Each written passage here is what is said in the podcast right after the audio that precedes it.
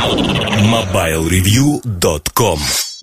Кухня сайта. Сегодня я хочу поговорить о такой народной пословице: без труда не вытащишь и рыбку из пруда. Пословица, которую мы знаем с детства. Она... я не знаю, о чем она. Наверное, о том, что для того, чтобы достать рыбку, это легкое действие в прошлом для большинства народонаселения России и прилегающих территорий. Требуется труд. То есть требуется затратить некую смекалку, умение и тому подобные вещи.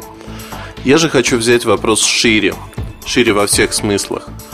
А именно поговорить о том, что без труда, без планомерной работы над вашими проектами, знаниями, учебой, да чем угодно, не получится вообще ничего. Наверное, зайду издалека и приведу пример, близкий моему сердцу. Это мои дети. Два мальчика, они двойняшки, совершенно разные. Один очень такой яркий, светлый ум, генерит, но при этом чисто психологически вот его профиль, он такой, что легко возбуждается, легко теряет интерес к каким-то вещам, не упорный, не настойчивый, но при этом схватывает все буквально на лету. У второго сына все немножко наоборот. Он более вдумчивый, он не такой быстрый, он не так быстро схватывает вещи. Но если он схватывает, он их схватывает намертво, постепенно. При этом своей усидчивостью, тем, что он, вот если ему показалось, что ему это нужно, именно усидчивостью, постепенным трудом он добирает отсутствие вот этой яркости сознания. И добирает очень неплохо. На самом деле, вот на примере своих сыновей я могу сказать, что в жизни зачастую бывает, ну, не в одной семье, а в жизни, на рынке, в институте, в школе, в вашем учреждении бывают подобные ситуации. Подобные ситуации разыгрываются постоянно, когда есть очень яркий, очень заметный человек, от которого ждешь очень многого, но он не реализует себя. А есть человек не такой яркий, возможно, работяга, но который реализует себя и добивается очень-очень многого.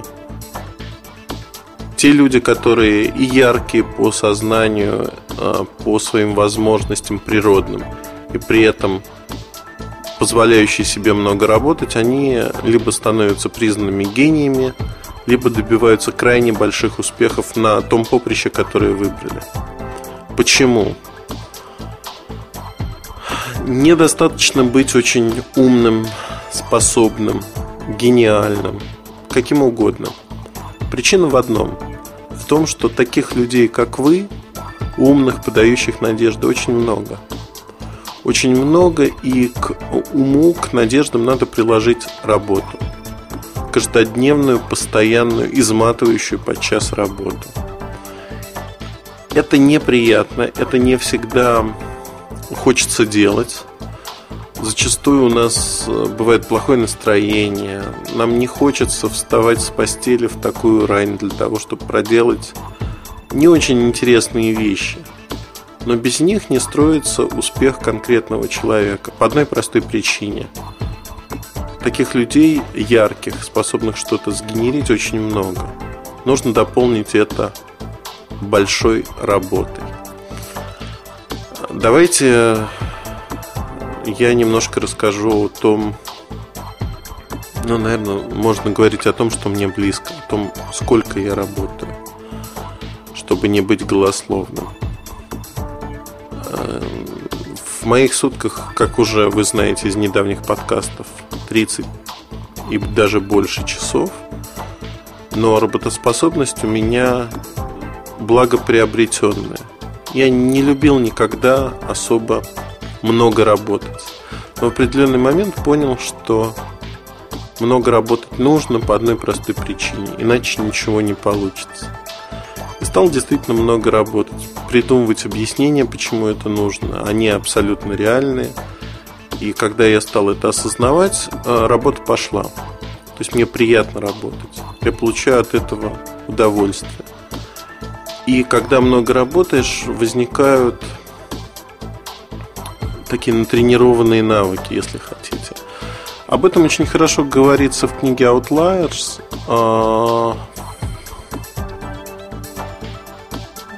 Выскочки нет. Я не помню, кстати, Малькольм Гладуэлл. Я не помню, как перевели на русский язык эту книгу. Честно скажу, не помню.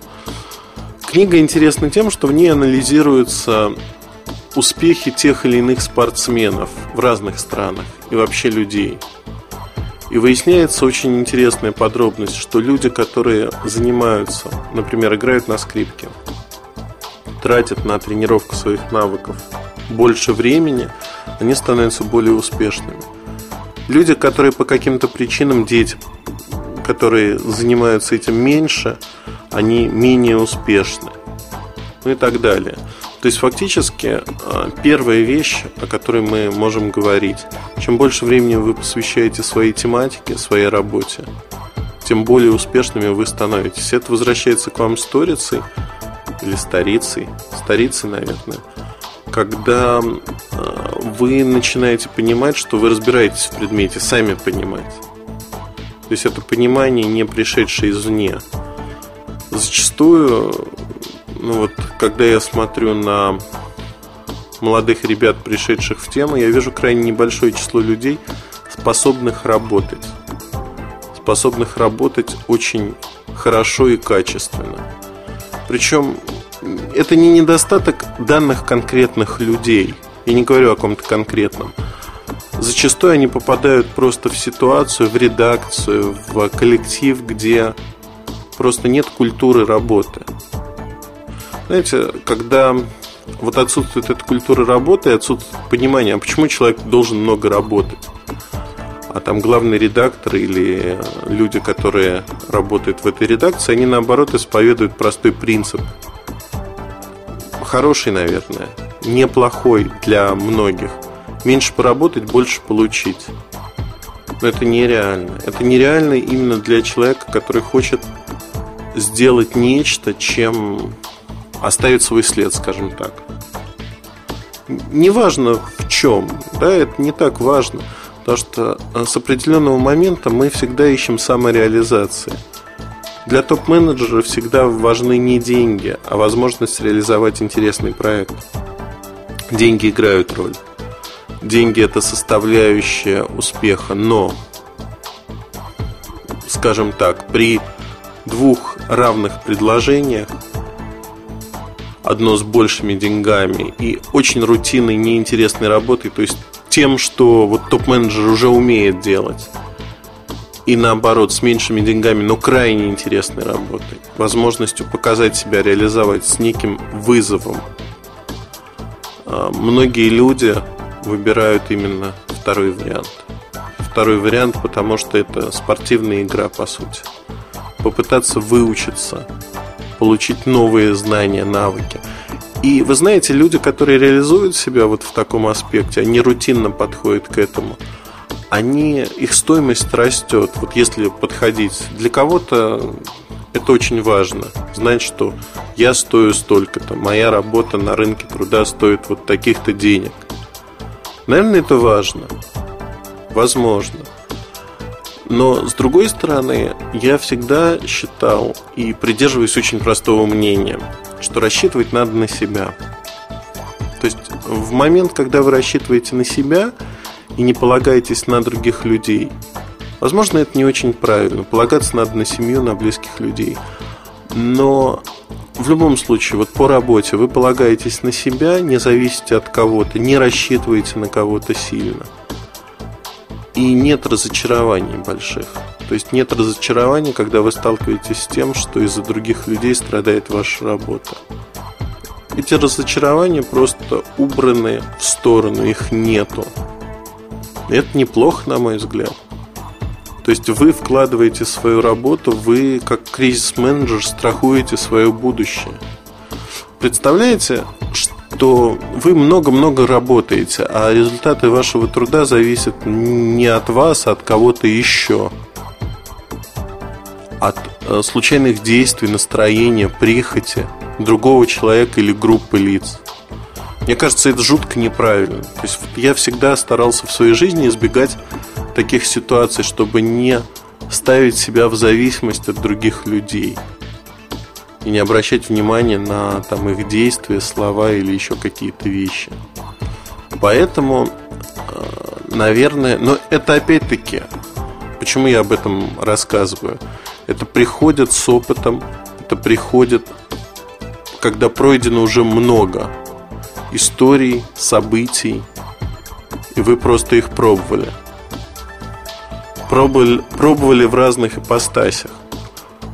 Мне кажется, что я неоднократно буду говорить, что мне кажется, я не претендую на истину в последней инстанции, так как ей не являюсь. Так вот, мне кажется, что упорная работа, вот вы выбрали область приложения своих сил, усилий, вы начинаете упорно работать. Только этот вариант, он допустим и реален. Вне зависимости от того, какие стартовые условия у вас есть. Возможно, у вас есть какие-то преимущества перед другими людьми. Возможно, вы одарены природой, вы гениальны. Но, как говорится, с каждого спрашивается по его способностям. Это не значит, что если вы одарены от природы, ваш путь будет легче. Вы должны пройти больше и дальше, чем другие. Я всегда преклонялся перед людьми, которые способны раздвинуть горизонты. Легко пройти по дороге, по которой шли уже другие люди. Легко повторить то, что делали другие. Всегда сложно сделать шажок дальше. Всегда сложно пройти чуть больше, чем другие люди. Открыть горизонты. Знаете, вот наш мир, он очень удивителен тем, что еще недавно земной шар был абсолютной терроинкогнитой для большинства людей. Информации распространялось мало. И время великих открытий, когда Колумб открыл Америку, или Америго Веспуччи открыл ее, или викинги до того. Не суть важно, кто это был. Важно, что нашлись люди, которые сделали шаг дальше. Вот они сделали шаг через лишение, через непростые решения для себя, своих семей. Если вы не читали биографию Колумба, а я думаю, что мало кто ее читал, прочитайте. Это очень интересная история поиска себя, поиска своей идеи. Во время этого поиска Колумбу просто повезло найти Америку, а не Индию, к которому он плыл. Но у него была идея, он прикладывал усилия для реализации этой идеи. Усилия очень значимые, что вернулось к нему сторицей. Есть другие примеры, когда люди шли в каком-то направлении, это никак не компенсировалось. Вы никогда не знаете, выиграете вы джекпот или останетесь ни с чем. Тут игра случая, она всегда вмешивается. Но прикладывая много усилий в определенном направлении, вода камень точит. Не нужно никаких подвигов, не нужно революции, не нужно с понедельника начинать делать что-то в каком-то непонятном режиме. Поверьте, для большинства активностей, для большинства дел, которые вы по каким-то причинам еще не делаете, хватает 10, 15, 30 минут в день. 30 минут в день – это вечность. Если вы тратите 30 минут каждый день на ту или иную работу, будь это работа, упражнение с эспандером или гантелями, будь это работа интеллектуальная, будь это чтение какой-то определенной книги, мелкими шажками вы сможете реализовать свою идею, свою работу за обозримый период времени. Очень многие люди ошибаются в том, что они ставят себе невыполнимые цели. Знаете, мне это напоминает подростков, которые приходят в спортивный зал и видят, как уже достаточно взрослые мужчины или подготовленные их ровесники, которые занимаются не первый год, люблю это слово, тягают разные веса, занимаются с разной весовой нагрузкой, со штангами, гантелями. И первое желание подростка — показать: я тоже так могу. И часто это ведет к травмам, часто это ведет к разочарованию, потому что подросток так не может. Он может нагрузить. Вот на простой пример. Мне было 19-20 лет. Я занимался в спортивном зале и на тот момент занимался несколько лет. Жим лежа у меня тогда был где-то 120-130 килограмм. И приходили мои ровесники, они смотрели на это и говорили: о, мы тоже так хотим. И пытались, значит, нагрузить не столько же, понимая, что там 100 килограмм, наверное, это много. Нагрузили 60-70 килограмм, что для них было тоже чрезмерно. Не потому, что я был таким хорошим и подготовленным спортсменом. Причина простая. Я постоянно прикладывал определенные усилия, работал на определенную группу мышц, если хотите. То же самое с приседом, то же самое со становой тягой. То есть фактически те упражнения, которые вот выполнялись в комплексе, разные упражнения, они не были для меня самоцелью, как и зал. Они были поддерживающими для совершенно других вещей. Но сам подход, что вот постепенность важна во всем. Это часто убивает всякое желание, потому что постепенность — это рутинный, не очень интересный процесс.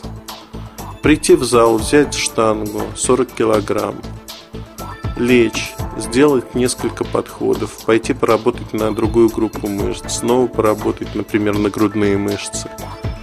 Тут нет подвига, нет никакой вот такой идеи. Это очень постепенная, ежедневная работа. Знаете, никакой романтики совершенно. Так же, как многие люди считают, что там завоевать Северный полюс — это прилететь туда на вертолете или на самолете, десантироваться с парашютом, поставить флажок, и дальше тебя забирают примерно тем же способом. Это не считается, наверное. Это, возможно, для кого-то это покорение Северного полюса. Без вот ежедневного изматывающего продвижения к полюсу на ледоколе, например, на нартах, на собачьих упряжках, на лыжах, пешком, да как угодно, сквозь торосы. То есть, да, это тоже способ. Но этот способ вам, как человеку, вот вы прилетели на вертолете или на самолете, он не дает ничего. То есть вы не меняетесь. Это, знаете, это как читерство в играх. Когда вы получаете режим бога, вам это льстит, но вы не приобретаете навыков, вы не становитесь лучше. И в игре, где читы запрещены, вы гарантированно проиграете любому среднему игроку. Просто в силу того, что его умения, его знания, они выше, чем ваше умение, ваши знания.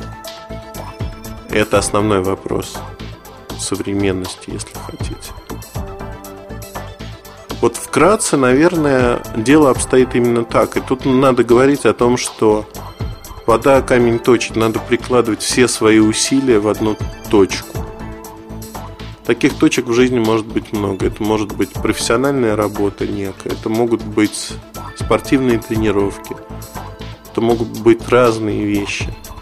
Какие-то вещи друг другу помогают. Если вы занимаетесь одним видом спорта и при этом любите играть там, в маленький теннис, в баскетбол или еще во что-то, то все вместе развивается очень гармонично. Один вид спорта развивает координацию, другой — силу, другой — выносливость.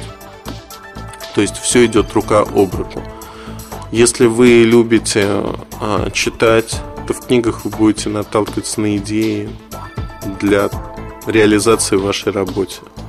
Даже если это книги, которые совершенно не связаны с вашей работой.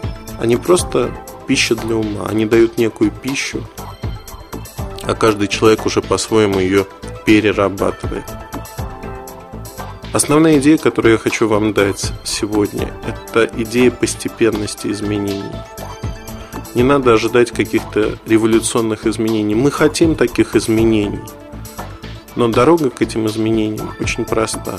Это ежедневно 5, 10, 15, 30 минут, потраченных на некие обыденные дела, на некие обыденные активности. Некоторые молодые журналисты очень хотят сесть и написать материал, вот как у Муртазина. Кого-то называют Муртазином. Вот ты там подаешь надежду и прочее, прочее. Но основная проблема заключается даже не в том, что человек может выдать одну-две статьи. Возможно, он может их выдать. Это забег на очень длинную дистанцию. Стоимость журналиста измеряется стоимостью его последней статьи. То есть фактически мы каждый раз боремся как с другими людьми, так и со своими собственными достижениями, с тем, что уже было. Всегда нужно идти чуть дальше, всегда нужно сделать еще один шажок вперед. Это очень тяжело. Это изматывает и психологически. Я очень люблю общаться с нашими олимпийскими чемпионами. У меня несколько знакомых, 2 друга, которые являются олимпийскими чемпионами России, не Советского Союза. И мы часто обсуждали такую тему, где-то 2 года назад обсуждали тему вот именно психологической ломки, усталости. Когда спортсмен, профессиональный спортсмен подходит к ломке, когда уже вот ничего не хочется. И нужно искать какую-то отдушину для того, чтобы заставить себя сделать следующий шаг. У обычных людей все то же самое, просто вот накал этих страстей, он проявляется, возможно, меньше, возможно, больше.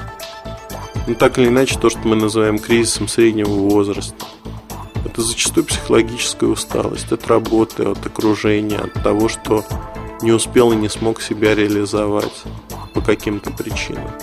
Чтобы этого не было, наверное, стоит задуматься уже сегодня, если вы молодой человек. Да и если не молодой тоже. Никогда не поздно начать постепенно изменять себя и мир вокруг себя к лучшему. Вот, через постепенные действия. Маленькие-маленькие шажки, они складываются в очень большую дорогу. Тот, кто шагает по этой дороге, в итоге может куда-то дойти. А тот, кто начинает думать, что ой, эта дорога большая, ой, эта дорога тяжелая, потому что она идет в горку, ой, она совершенно неинтересная, потому что вокруг нет видов. Я вижу вперед на несколько километров бетонная полоса. Ну что там интересного, зачем мне туда идти? Надо идти, возможно, за поворотом скрываются невообразимые виды. Возможно, пройдя дальше, вы узнаете, а куда ведет эта дорога. И увидите что-то интересное в конце. Главное, что дорога бесконечна. По ней можно идти очень далеко. Я не знаю, в какой-то мере философски получилось. Я не уверен, что многим это понравится, но в конце концов подкасты я пишу в большей мере для себя, чтобы упорядочить свои мысли, размышления. Поэтому не обессудьте. Вот такие мысли у меня были о дороге, о призвании того или иного человека, о том, куда идти, как идти. На следующей неделе, наверное, традиционно расскажу о том, как мы будем работать на выставке. Поделюсь, так сказать, секретами. А пока оставляйте ваши вопросы в разделе «Подкасты». Вопросы читателей будут в следующий раз. Я отвечу на все вопросы, которые вы задали. Их там уже накопилось порядком. Надеюсь, что ответы вам придутся ко двору. Удачи и хорошего настроения. mobilereview.com. Жизнь в движении.